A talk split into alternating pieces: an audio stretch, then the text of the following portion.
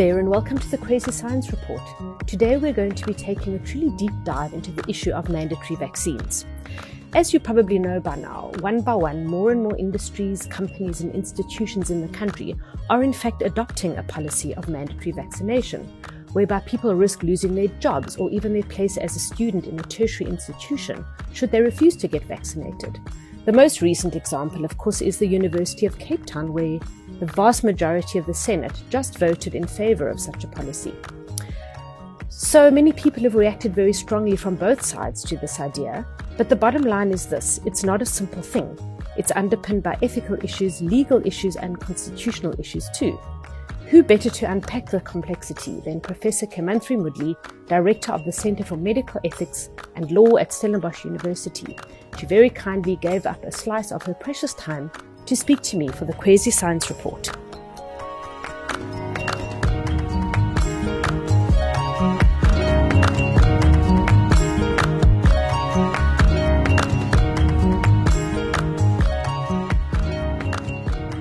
Prof. Moodley, thank you so much for joining us. I'm very excited to be chatting to you. You were one of the very first people in the country who spoke out openly and candidly about the concept of mandatory vaccination. I think the topic was still quite taboo in South Africa, whereas other countries were already adopting it. So now that it has become a greater part of the mainstream national conversation, what do you think are some of the benefits? And also, if you can reflect on possible pitfalls of implementing a mandatory vaccine policy for COVID 19 in South Africa? I, I think, uh, as you correctly point out, that the topic of mandatory vaccinations has been, you know, taboo in, in this country. And, um, and that's possibly one of the major pitfalls to start off with. The fact that people tend not to fully understand what we mean when we refer to mandatory vaccine policies. And so it's really important that, that, you know, that misunderstanding is corrected at, at a fa- fairly early stage in the, in the debate. With respect to, to mandatory vaccination policies, firstly, they're not meant to be punitive. Uh, they're actually there to protect everybody. And there are very good reasons why they need to be implemented. Now, when we implement such vaccine mandates, they are not implemented in isolation. So in combination with such policies, we also need to continue education, counseling, community engagement, and every other possible attempt to encourage people to accept vaccines voluntarily. The reason for mandates and the major benefit that comes out of having a mandate is that it accelerates vaccine uptake. And this has been shown in other studies where vaccine uptake can be accelerated by up to 18 percentage points. Now, why is that important to us? So we know that we have um, rapidly evolving variants and they are becoming more and more vicious each time. We also know that our hospitals are full of unvaccinated patients for those who have had vaccines, serious illness has been reduced, hospitalization and death have been reduced. And we know that vaccines r- reduce transmission from one person to another. So initially there was no data about that, but studies have been emerging to confirm that there is a reduced transmission from vaccinated people to others. So given all these benefits, of having as many people vaccinated as possible, we have an obligation to ensure that vaccines are taken up as quickly as possible. We also have the, the, the time limitation that is linked to the vaccines themselves. As you know, all vaccines have expiry dates. And although we have a wonderful supply of vaccines at the moment, it would be a tragedy if we wasted even one dose. And so encouraging people to vaccinate is, is good using incentives. We know that studies show that incentives increase vaccination by around uh, three to five percent. It's good, but just not enough to ensure widespread uptake uh, of vaccines. And I think the concern exists in South Africa in terms of the daily variation in the number of vaccines that are being administered. We have more than 3,000 vaccine sites set up, but there are many days when some of these sites are relatively empty or simply do not have enough people coming forward. And to accelerate the vaccine uptake, you know, one can try all other methods, but at the end of the day, having a mandate in place um, makes it, you know, makes it more important for people to actually uh, attend these vaccination sites, especially when they know access to specific venues may be denied in the absence of a vaccine. Okay, that's a brilliant segue for my next question. So the, the concept of a vaccine passport has also become part of the zeitgeist in South Africa. People are discussing it. Now, obviously, in a country like South Africa, where we've got such a, a brutal past that has been linked to, you know, mandatory health procedures that people did not request, as well as people having to carry a pass when they were from the so-called Bantustans. You know, people have got a, a sort of um, a wound, let's say, in South Africa. Certain generations have got a wound about that. And yet, this is a vaccine that something like a vaccine passport is in the interests of public health. It's in everybody's interests. It's not in the interests of a brutal regime like the apartheid government, for example. But how do we get people to understand that from an ethics point of view? What do you think are some of the ethical concerns that underpin the question of, of a vaccine passport? As you correctly point out, Tanya, there's a misperception that the pass, the vaccine passport, and I don't think that the, the, the term passport might be a good term to use here. It's more like a vaccine certificate. And that people have the misperception that this is you, is being used to control them in some way.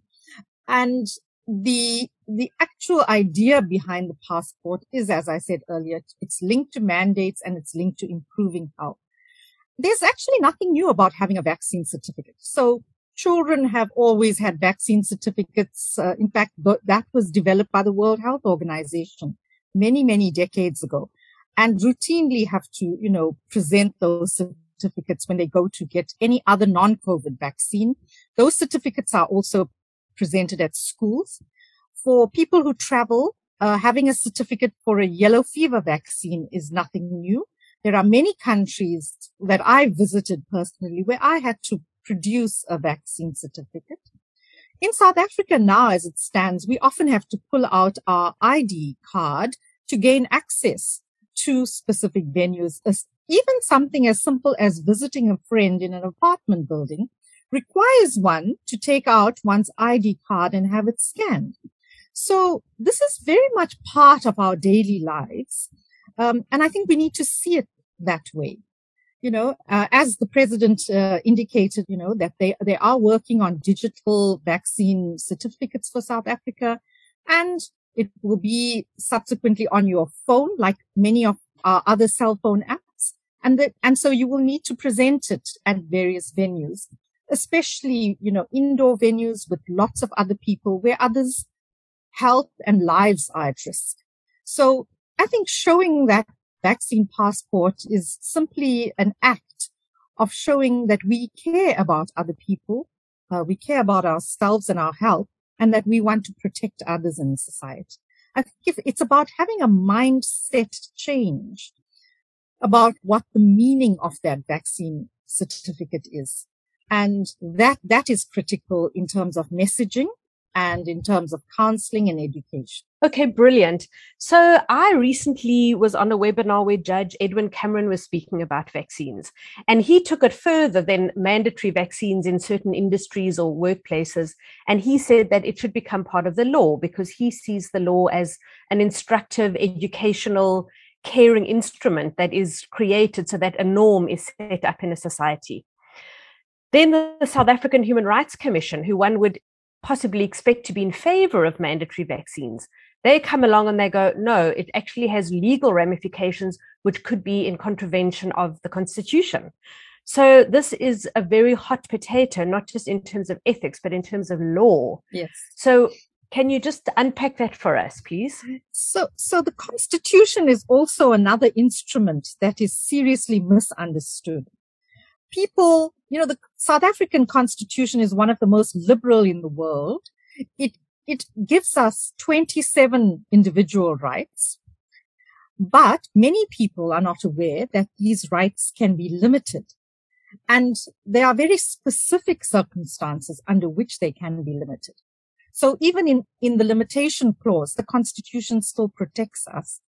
So, you know, there, there are, one has to have very good reasons. And for, during the context of this pandemic, all those requirements are met in terms of it being, you know, a reasonable a limitation of rights, in terms of it being absolutely necessary to achieve a specific objective, and that all these uh, uh, uh, strategies that we have to employ to bring the pandemic under control are in the public interest.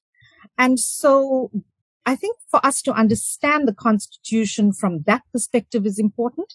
But there's also another aspect to understanding rights and responsibilities. So we may claim many rights uh, on a regular basis in, in, in, in South Africa.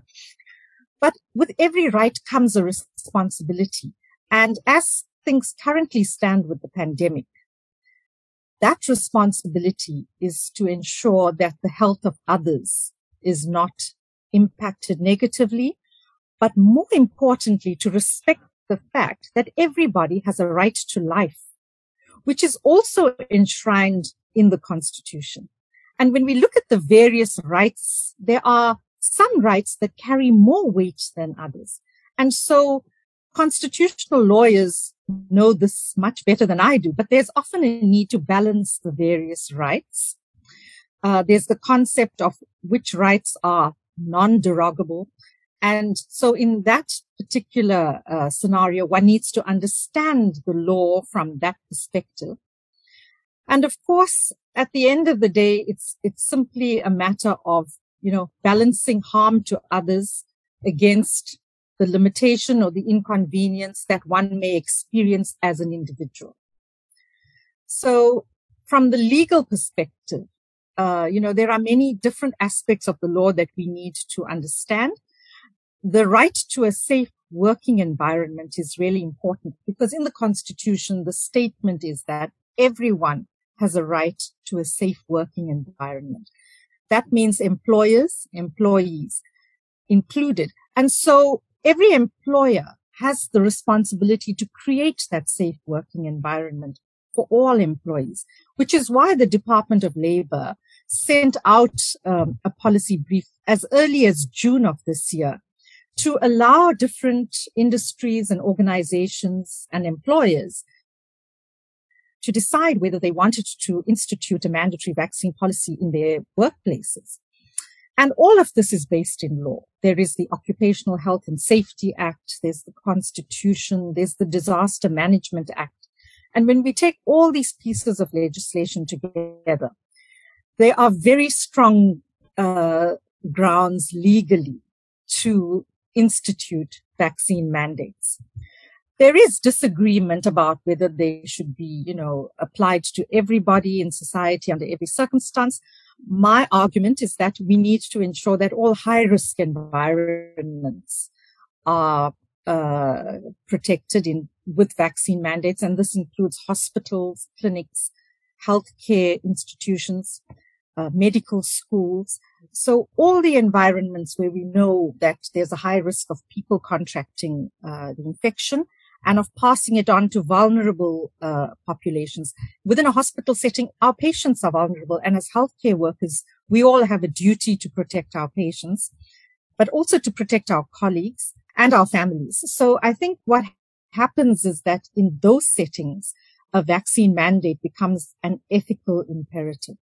And then, of course, there are the communal settings, especially indoor communal settings, where we are going to place others at risk if we are not vaccinated. So under those circumstances, I think there is ethical justification, but there is also legal justification. Right. Very interesting, Prof. I have, I think like many people, I've been quite stunned by the level of vaccine hesitancy, given the fact that, you know, newborn babies, infants have been taken regularly for vaccines in South Africa for several decades now. And, you know, when the COVID 19 vaccine rollout first began, a lot of the focus was on access and equity and were people jumping the queue? And here now we find ourselves with, you know, as you say, some vaccine sites sitting empty.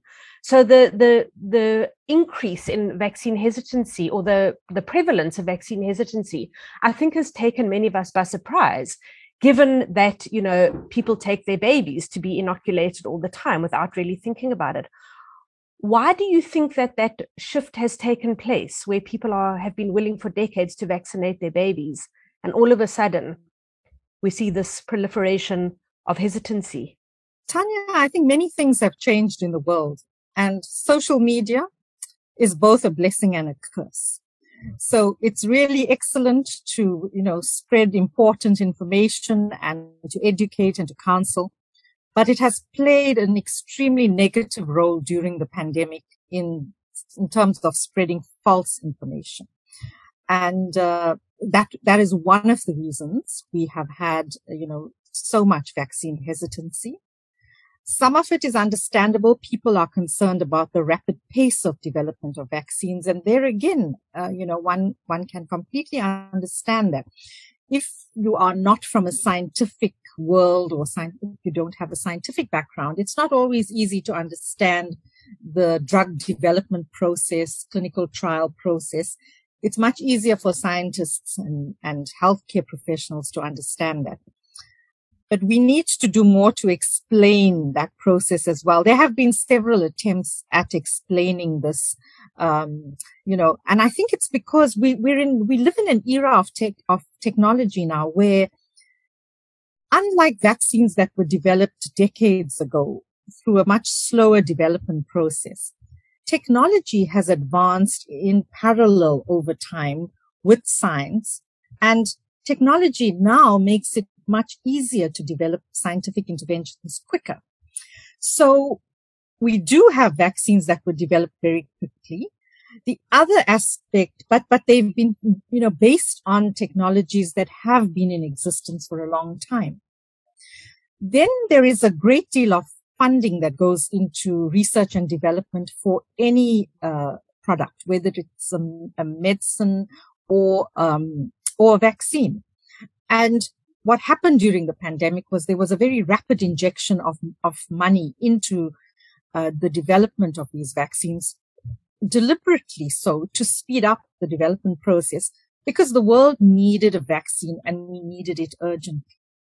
And so, you know, I think ensuring that people understand those aspects helps to reduce anxiety and uh, reduce vaccine hesitancy there's another aspect to the hesitancy, and that's uh, a widespread paranoia that has also developed against many pharmaceutical companies.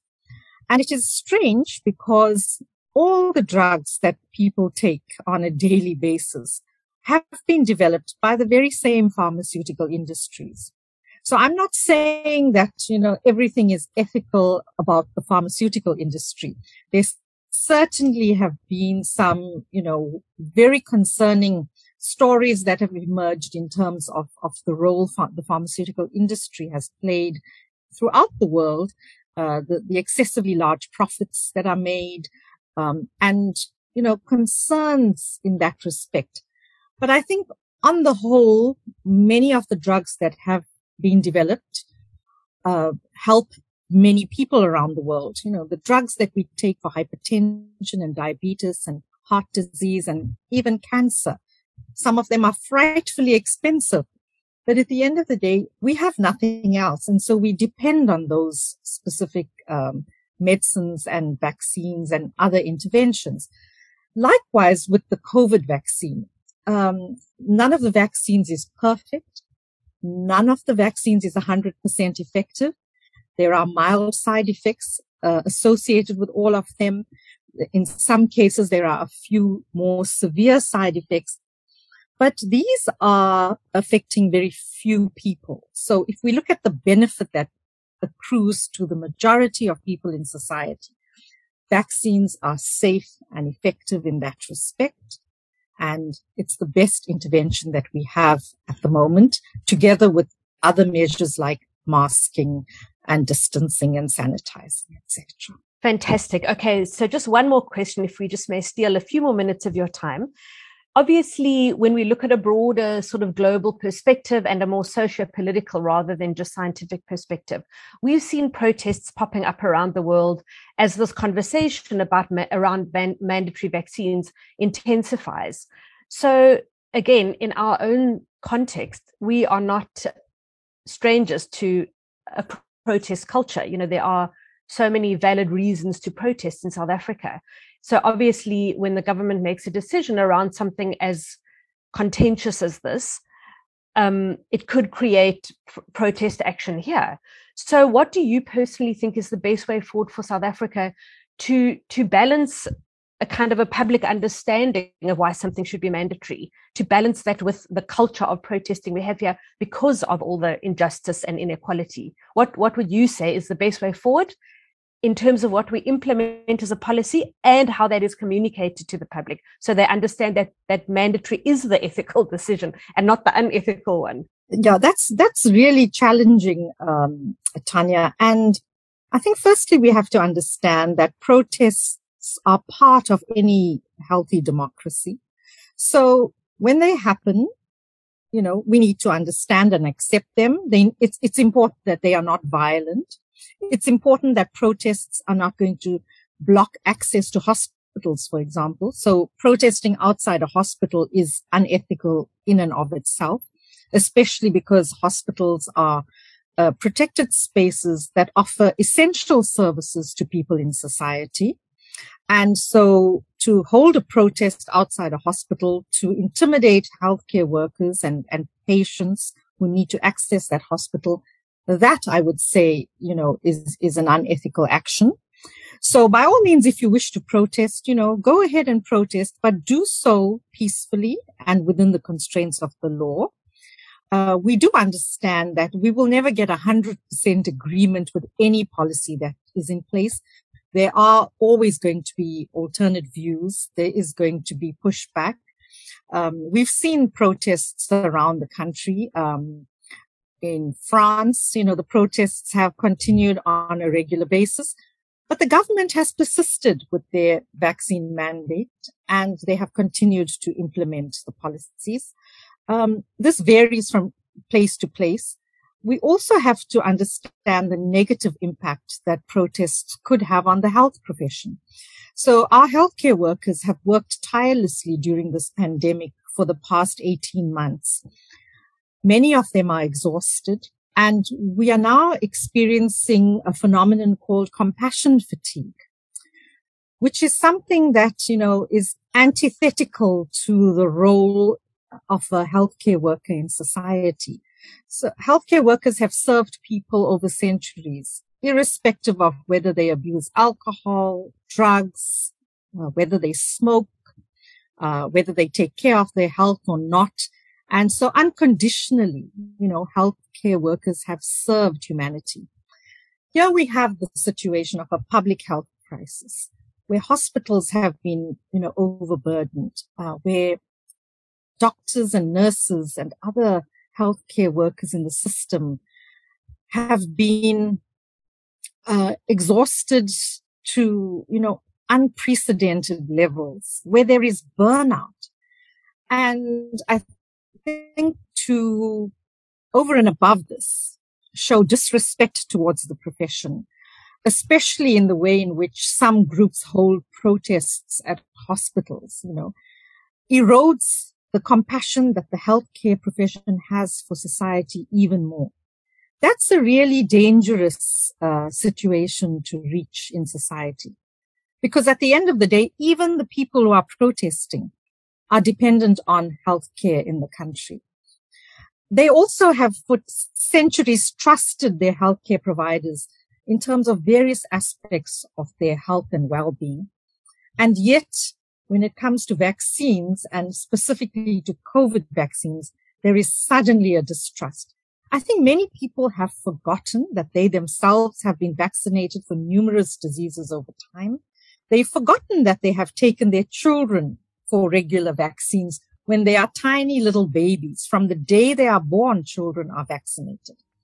And I think people need to sit back and think about all of this, you know, in terms of how much paranoia they want to entertain around uh, the COVID vaccine. The figures are out there. The data has been published in newspapers, on the radio, on television. The, the Western Cape Department of Health has got several educational and counseling programs running. The government is making every effort to take vaccines closer and closer to people, to places of religious worship, into the rural areas, into uh, old age homes. They, they have, they are trying to improve access. So I think at a certain point, you know, there is a level of cooperation that is necessary so that we fight this pandemic together. It's, it's really not a good time for there be, for there to be so much division in society over a vaccine that is intended to help everyone. So I think if we think about it in terms of our responsibility to others, um, our need to ensure that the virus does not continue to mutate because the more humans fight, the more the viruses are mutating and becoming more and more difficult to treat, more and more difficult, you know, to prevent infection. And I think uh, that needs to be, um, uh, you know, that needs to be a common goal for, for everyone to look at every possible way that we can fight this pandemic together that we can learn to trust each other when healthcare providers are telling people, you know, that vaccines will protect them and are safe, why is it so difficult for them to accept that at this point in the pandemic? Right, right. Prof, I feel incredibly grateful that we've had such a slice of your time today. Your insights have been very interesting to me, and I'm sure to the listeners too. So I just want to say thank you. And I'm very interested to chat to you again in a few weeks' time and see if we're having a different conversation and to see if policy has changed and what the reaction of the public has been. So thank you once again for giving us a slice of your time. We really appreciate it. Thank you, Tanya. You're very welcome.